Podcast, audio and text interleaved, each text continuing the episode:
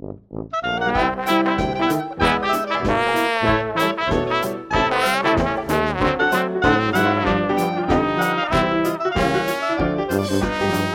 everyone. I'm David Kern. Welcome to Libromania, a new podcast for the book obsessed from the Close Reads Podcast Network. If you love books and all the things that make books great, this podcast is for you. Each week, I'll be presenting conversations with authors, designers, publishers, artists, biographers, critics, and scholars about the various things that make books worth celebrating. We'll be talking book design and bookstores, book printing and book collecting. We'll be talking about the lives and problems of famous authors and the science behind our love of books. We'll be chatting with working writers about their process and with scholars about the art of writing biography. Let's just say we'll be diving into a nice, lengthy adventure story with no plans to come up for air anytime soon. This is chapter one, in which I'll be chatting about the best books of 2018 with Mr. John Wilson, one of the very best book critics you'll find anywhere. The former editor of Books and Culture, which he ran for 20 plus years, Mr. Wilson currently is a contributing editor at the Englewood Review of Books and a columnist for First Things.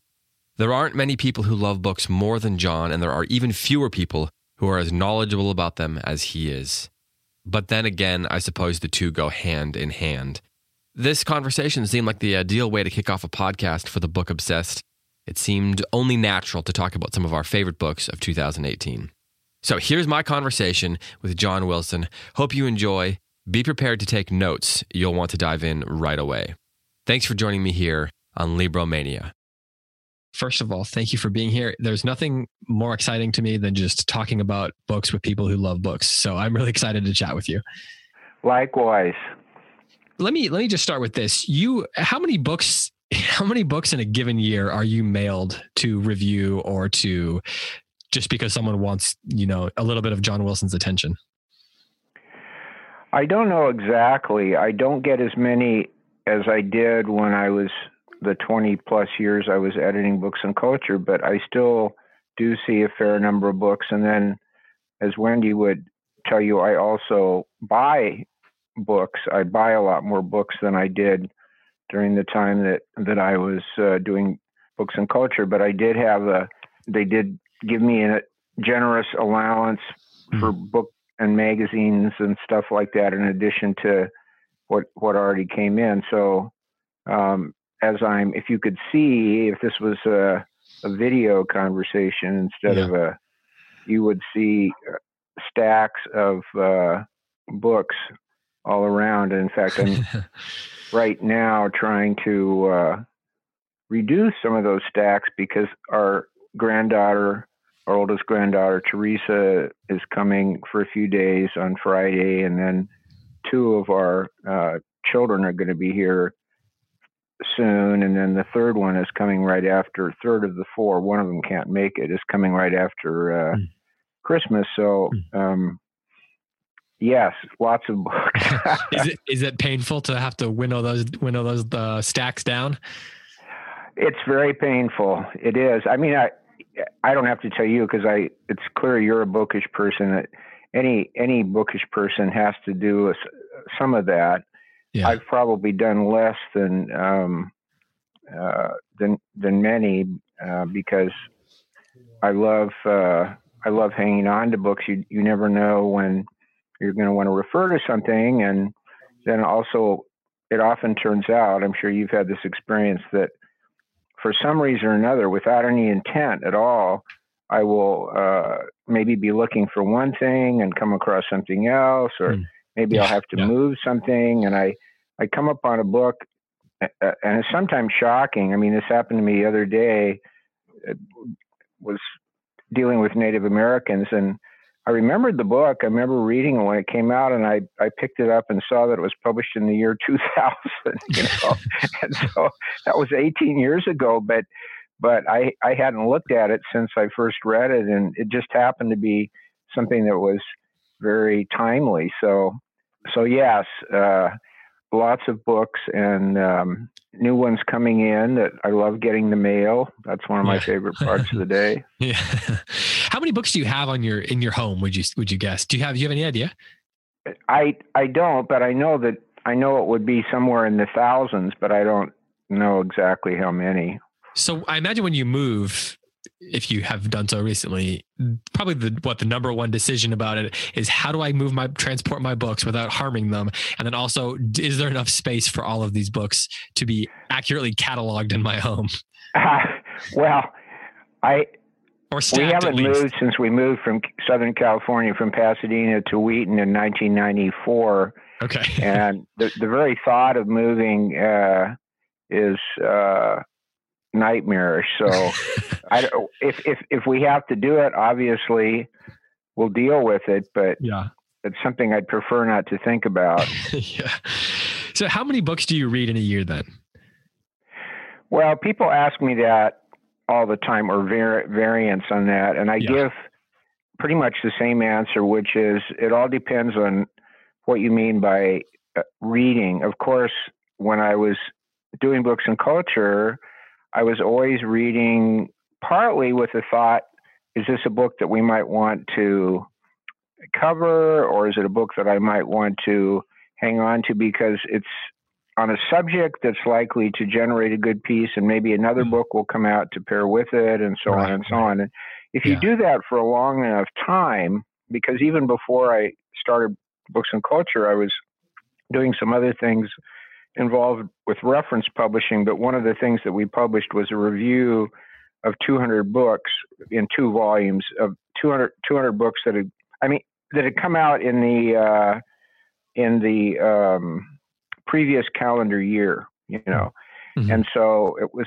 pretty large list and included a lot of fiction and a lot of nonfiction, and so I I have had my brain working like that for such a long time that even though I'm not doing a magazine now, uh, I'm helping out with a couple of things like the Englewood Review of Books, and mm-hmm. but I'm I'm just in that habit that even now when I'm looking at books, I'm thinking about oh this would this would make a good review with so and so, and so yeah. a lot of your reading is quite quick. You're just assessing something, and it's really surprising how much you can pick up about a book in just 10 minutes. I mean, that hmm. sounds totally ridiculous. I know it sounds like um, you, you, barely have time to read the blurb, but, but of course, if it's somebody you know absolutely nothing about, that's a different matter. But mm.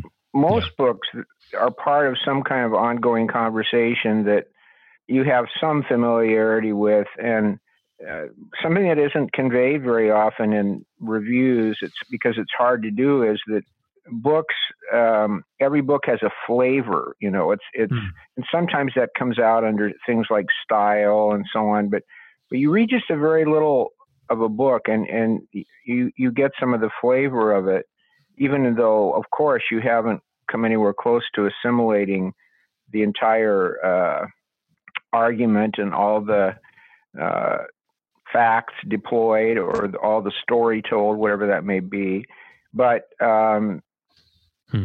Some books then are a matter of just looking at very briefly.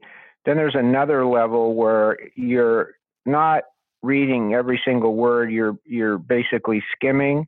But if you're a practiced reader, you pretty well assimilate the argument of the book, and uh, that's the way that I read a lot of books. And then there are hmm. books that you read from the first page to the last. And if it's a novel that I enjoy, I quite often read it again right after I finish it, you know, because mm-hmm. the first reading is a special reading because even if you have some idea of the author and a little, you know, a little about the book, the first reading is the only time you experience that unfolding, the full surprise, but there's a particular pleasure in if you if you've enjoyed a book uh, in going back and and uh, and rereading it uh, right then, uh, which is different from the kind of rereading you do when you know you read, let's say, uh, oh, I mentioned I, I read reread a lot of Agatha Christie this year. Mm-hmm. Um, mm-hmm. It's a different kind of rereading because you're not reading again something that you just finished reading. You're reading something you've read before, sometimes a year or two, sometimes ten or fifteen years before. Mm-hmm. Um, but but um, all, it all adds up to a lot of books. I couldn't tell you how many exactly, yeah. but but yeah, a lot. How, how quickly can you tell whether you will like a book? Oh, usually very soon. Uh, it's not necessarily you're not necessarily going to know um, that it's just a fantastic book. Though sometimes you do know that right right at the start, but but uh, it's it's quite rare to to read uh, three or four pages for me at least I should say it's quite rare for me to read three or four pages of a book and and think I'm really going to like it and then find that I don't. Now that doesn't mean there aren't if it's if it's a book that has an argument, it doesn't mean there won't be things you disagree with. You know, I read tons of books by people who see the world quite differently from the way I do, the way you do, and mm-hmm. um, and uh, you know that's just part of what reading is all about. But but um, it's quite rare for me, at least, to to read something and think I'm oh I I'm really going to like this, and then and then find no. Uh, uh, but sometimes it takes longer to get a sense of of how much you're going to like it or dislike it. You know. Hmm. Hmm.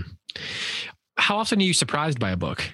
In terms of you know maybe i assume you probably have a pretty good grasp of what your own taste is and sort of what books oh i'm surprised i'm surprised not infrequently in that for instance the the book that was that i picked for my book of the year the um, atlas of a lost world it was a book that i had to read more slowly than i than i normally do. I normally i don't think of myself you know, I'm not conscious of like racing or anything like that. Mm-hmm. I just know from talking to people and, and so on, I know that I am a fast reader, but, um, but I had to read this book more slowly, not because it wasn't interesting and not because the writer wasn't skillful. He was extremely skillful, but, but because of the way that within a given chapter, and each chapter is pegged to a certain period of time, like maybe 15,000 years ago, you know, or, or 20,000 or 10,000 years ago. And uh, in each chapter, he switches from what you might call sort of a synthesis of the known history. So it's a, it's a historical voice. And then he might also throw in some conversation that he had with, let's say, a scholar or an expert of some kind. And then also there are bits of personal narrative where he goes on jaunts looking for traces of uh, our ancient predecessors in North America, and and um, that is done, I think, deliberately to give you a sense of of what he's what he's telling you all throughout the book that that the very earth we live in is uh, is just layered with this enormously long, complicated history, which we continue to try to untangle, but um, uh, it's it's it, it's a very uh, palpable sense of that that you get in reading the book, and so um, that I had no idea that w- it was going to be that special kind of a book, and and mm-hmm. so in that sense, I was I was surprised and delighted. I knew I'd be interested in the general subject matter, but was only reading it that I really got the sense of what kind of book it is. Mm. Yeah, I have your little blurb that you wrote on your best of the year article for first things, your best of the year list, and you used words like dazzling and dreamlike. So, and this is a book, and the book that you're referring to is uh, Atlas of right. the World Travels in Ice Age America by Craig Childs. That's right. Yes.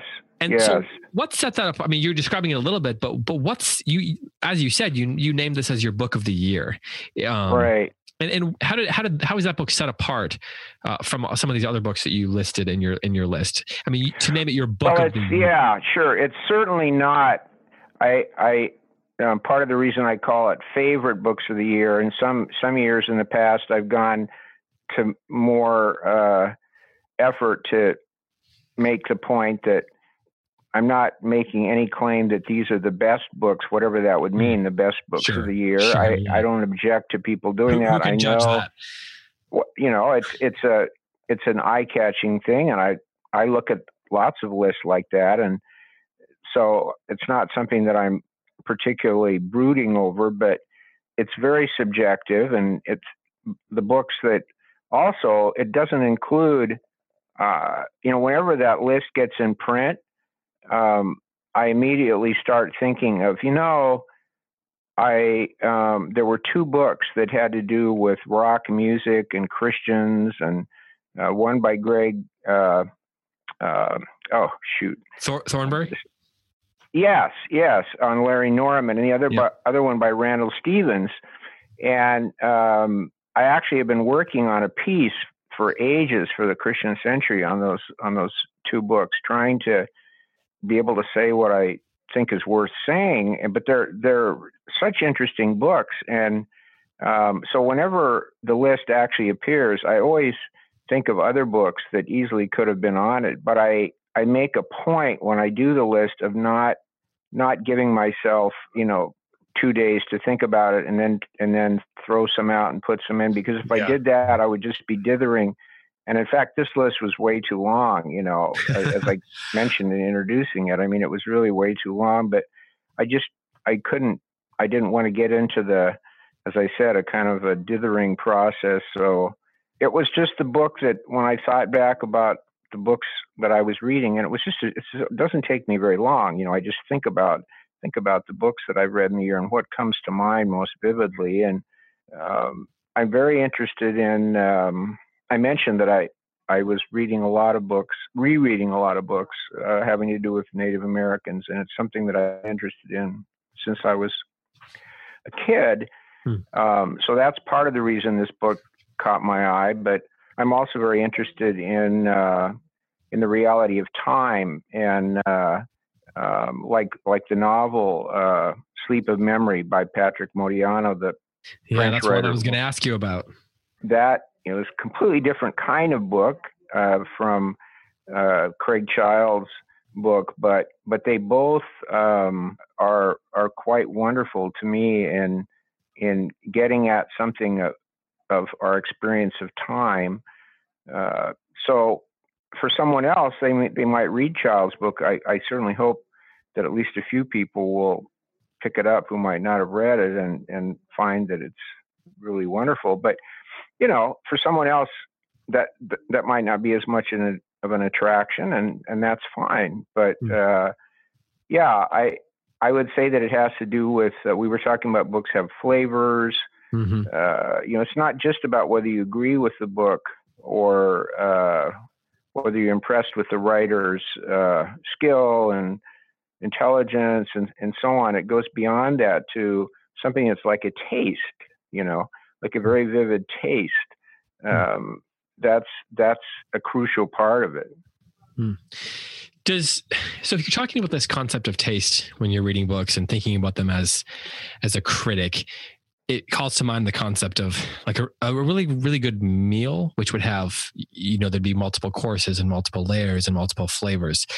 Um, yes. does that apply to books as well? I mean am i taking the metaphor further than you sort of mean to? But or, or would you say that a great book does have that that way of melding flavors and offering multiple courses?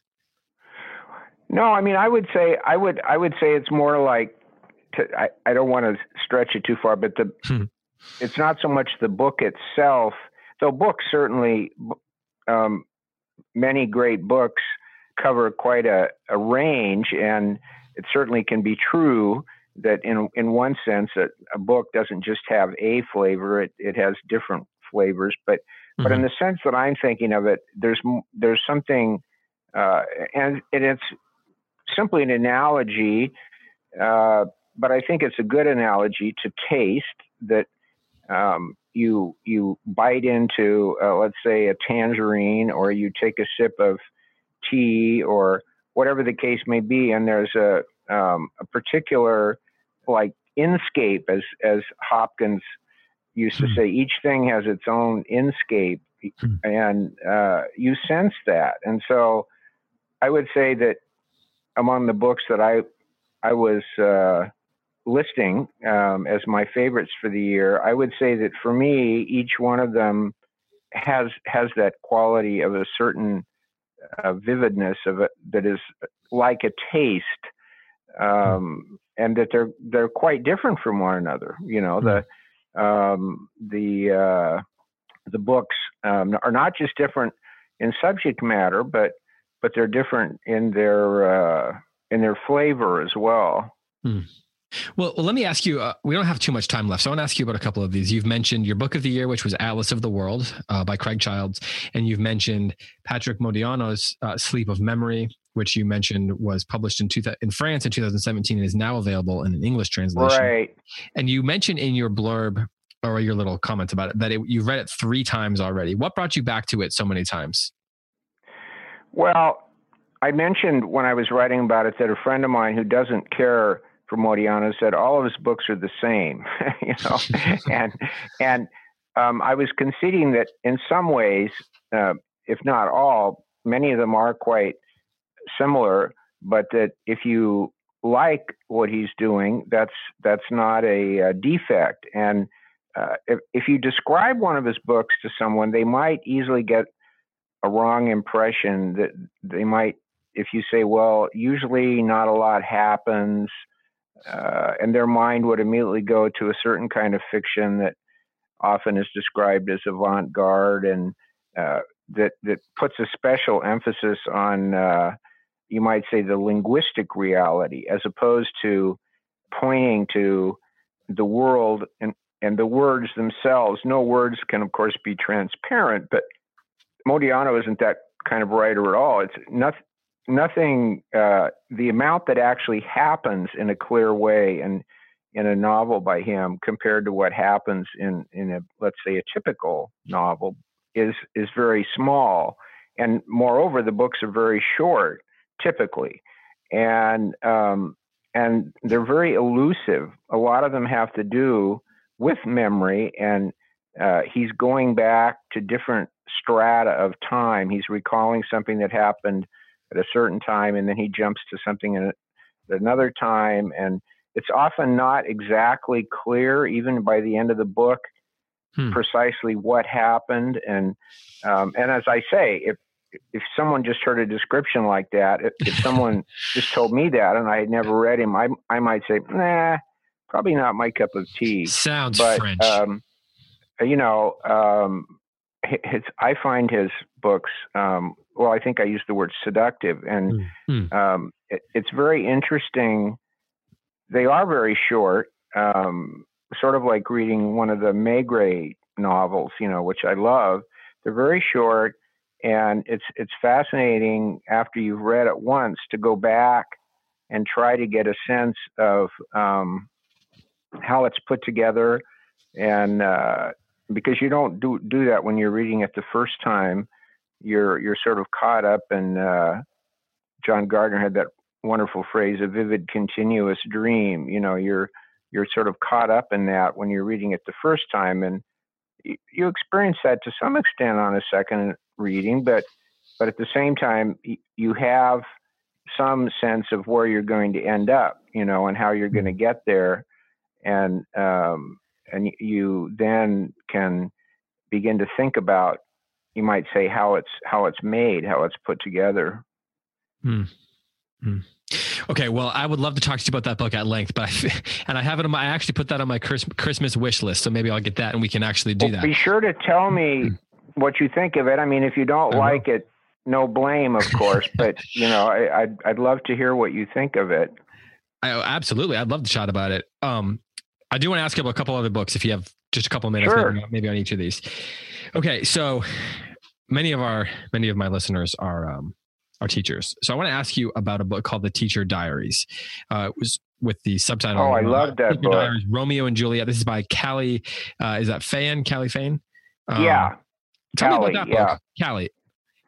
Well, um, as I said, uh, part of the reason I enjoyed it so much is that the news we hear from people who are teachers, both people we're personally acquainted with, but also what we read and articles and the paper and so on and so on, it tends to be very um, discouraging. And and I know myself a lot of teachers at at different levels. You know, some of them are elementary school, some of them are high school, some of them are college professors, some of them mainly teach in grad school, but I know a lot who are discouraged. And so um, it was just wonderful to read this um, short, very fresh book that takes Shakespeare and one of his plays that's been written about endlessly and adapted endlessly. You might say, but you know, somebody who's really, really um, sophisticated might sort of wave their hand and say, "Oh, you know, what,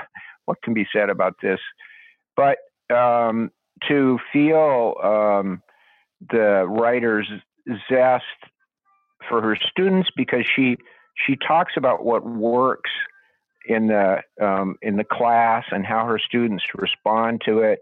And so it, it's it would be wonderful to read, I think, for teachers, but also uh, it says interesting things about Shakespeare, and just in a very fresh way that's not overly encumbered. It's not that she hasn't read any uh, scholarship, but but it's not overly encumbered by uh, scholarly argument, and uh, it's the kind of book that you can read easily in a um, in an evening if you, if you want to. And so I just found it delightful.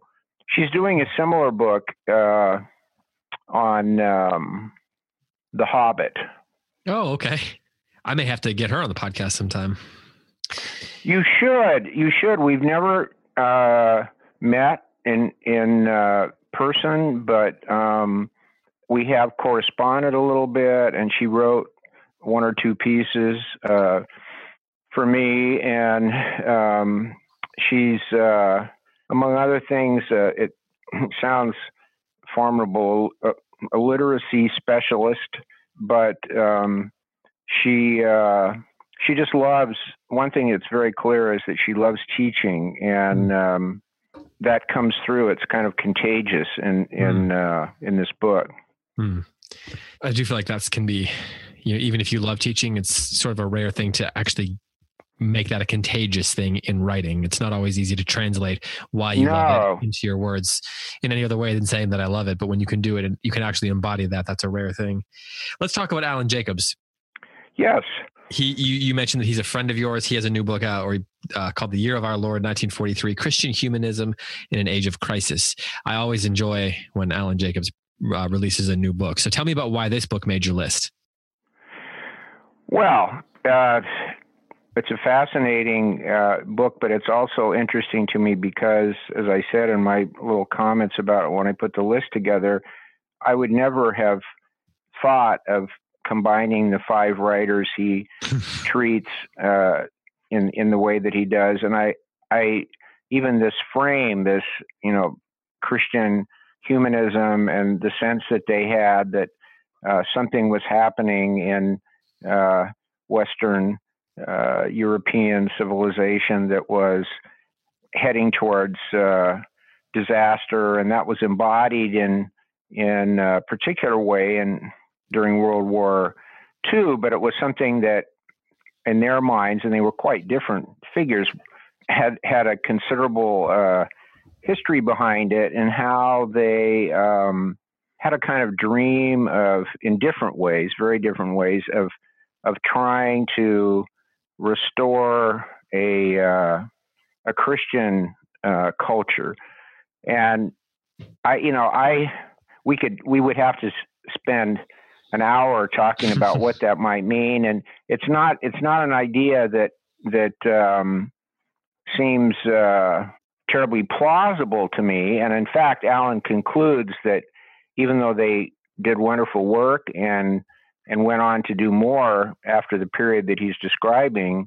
Uh, that um, because of what he uh, he associates, it's a it's a kind of shorthand, uh, but uh, technique or technology that that it had become the the dominant force uh, in our society, and that was already an accomplished fact by the time that they were that they were writing. So I don't know if I've done much to to convey the uh, the argument. Uh, there's a wonderful passage where he uh, talks about W. H. Auden's uh, poem uh, "New Year Letter." Mm-hmm.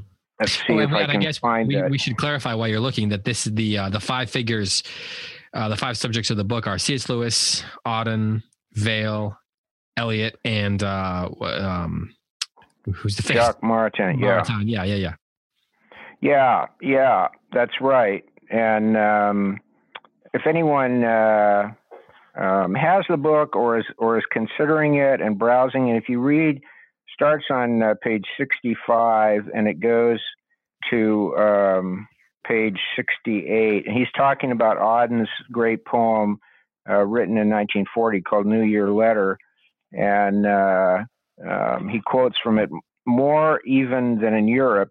Here, the choice of patterns, here being America, where Auden had uh, come from from England, more even than in Europe. Here, the choice of patterns is made clear, which the machine imposes what is possible and what is not, to what conditions we must bow in building the just city now.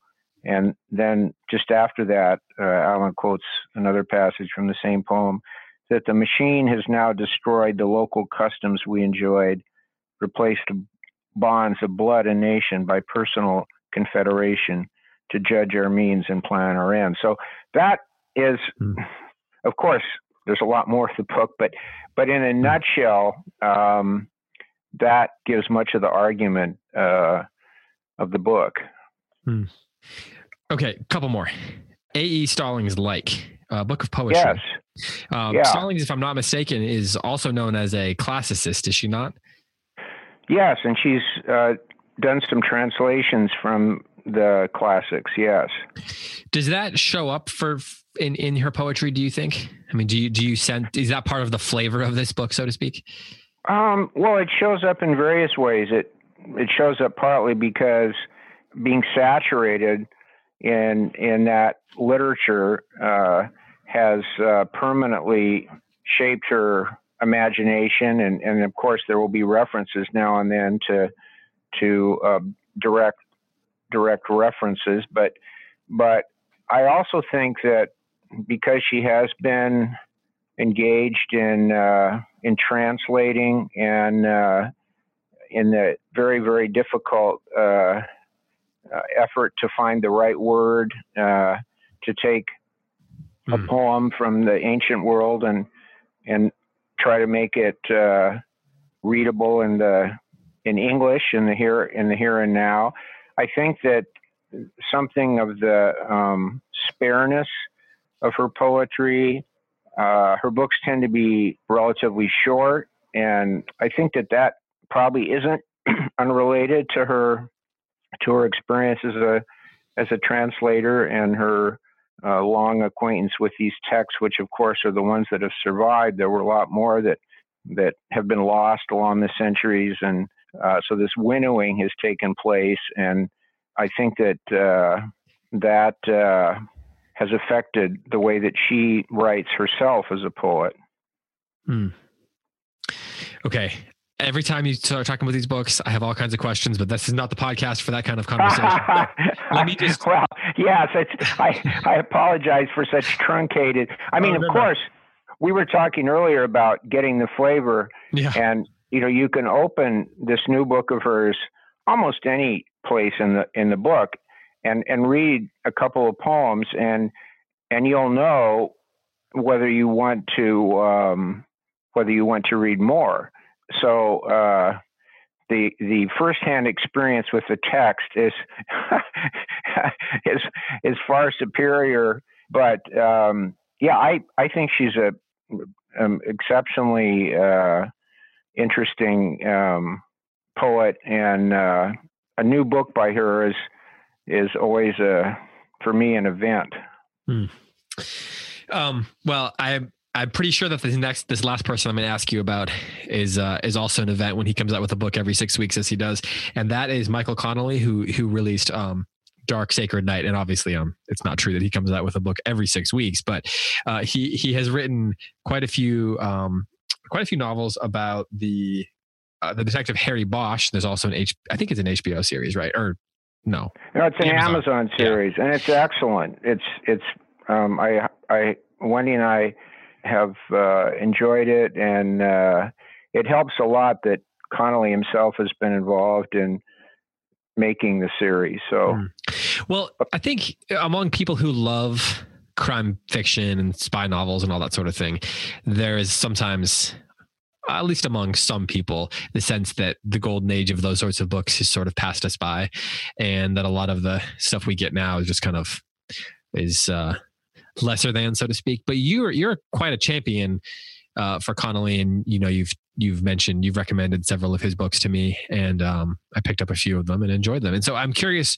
Um, what is it about Connelly in particular that you think is is worth reading and makes him a worthy sort of successor to some of the golden age of crime fiction writers? Well, so to speak. One thing about one thing about Connelly is that um, uh, there, he tells a wonderful story of of uh, going away to college in Florida and uh, preparing to be an engineer. His father was a builder, and he worked a little bit in the summers with his father's work. And the idea was that Connelly would uh, get a engineering background, and then he, he would be able to work with his dad.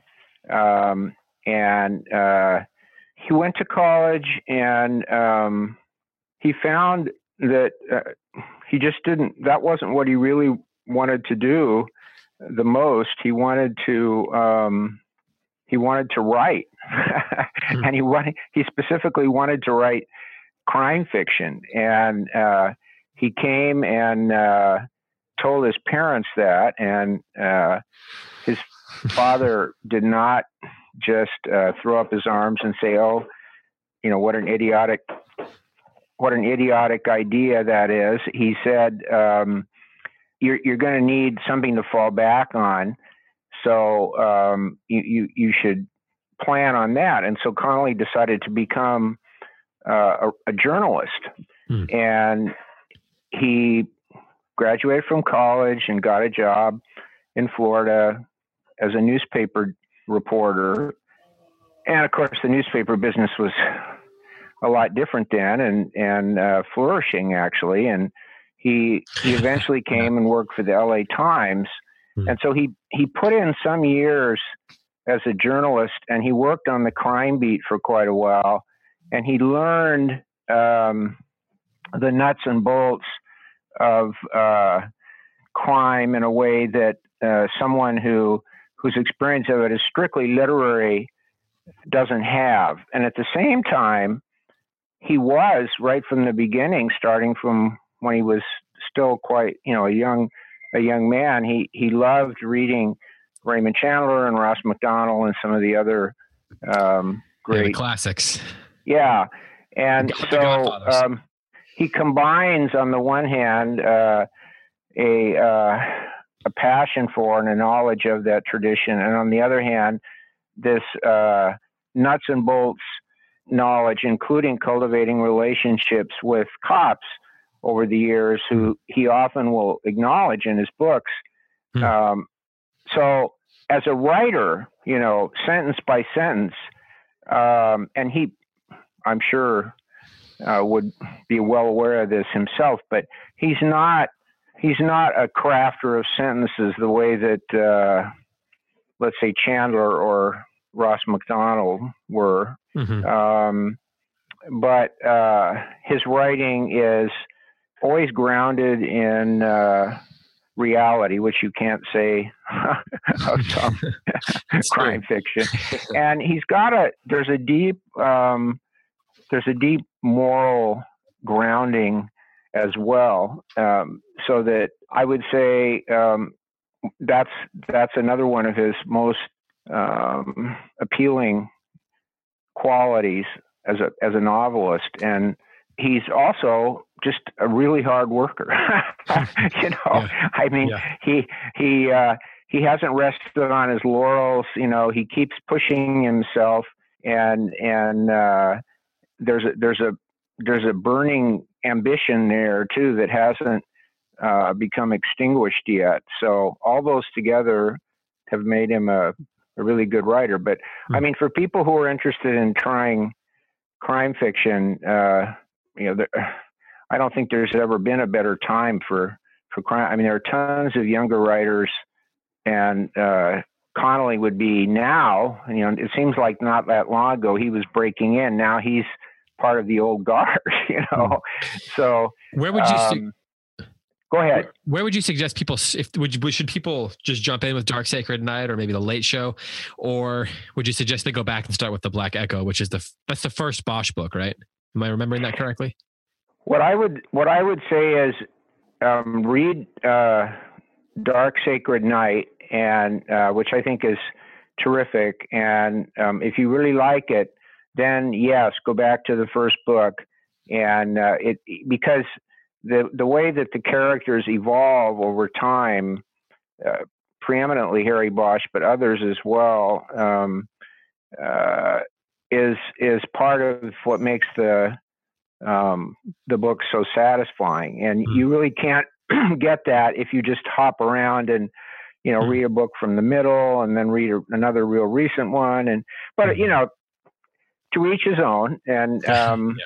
but uh, yeah, what I would urge is do exactly as you said. Read the read this newest one. And if you you know you say oh, it was okay, but I don't think I want to go back and read 25 or 30 more you know yeah, yeah. that's that's fine but but uh, if you really like it then go back to the beginning. Well i'd love to talk to you about the two books about vikings that you mentioned but we'll just tell people that they should look at the list to look at those. So here's my last question for you since i know you got to go. Okay. Is there is there a book that you believe you know a book from your list that should have received more attention than it got that you wish that you would like to champion and hope that way more people will read than it seems like have already done so?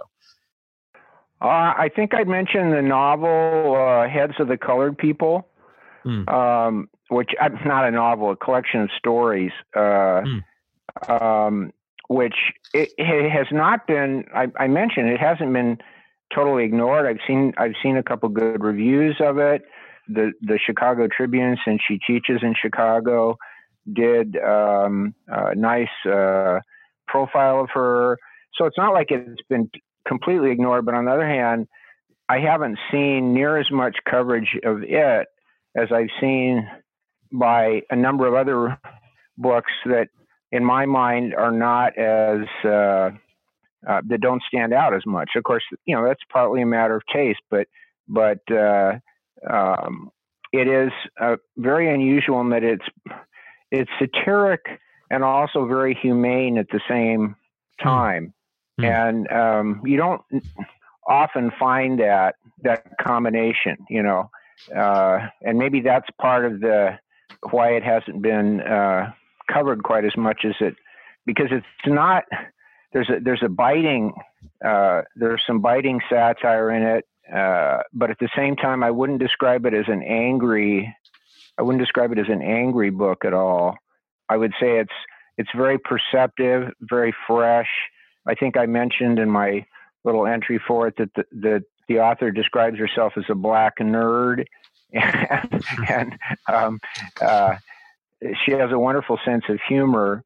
Uh, and, and, and, again, as I say, it just a, a humane quality that goes with this, uh, this satiric uh, wit.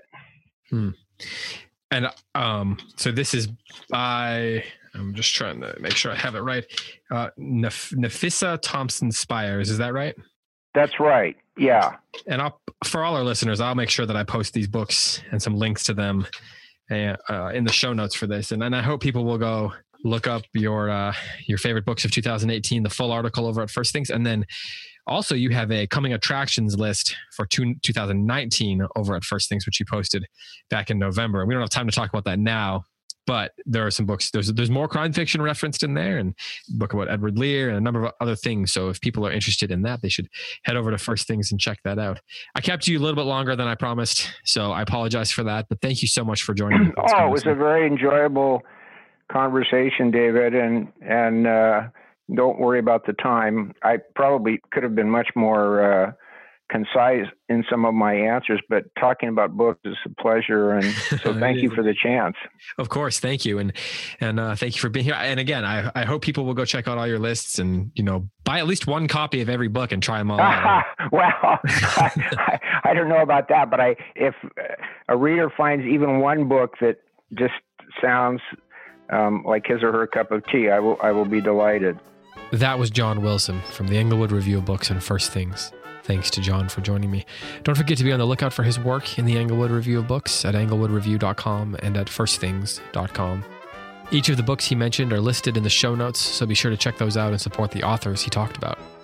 For John's complete Best of 2018 list, head over to firstthings.com. The link is in the description of this episode.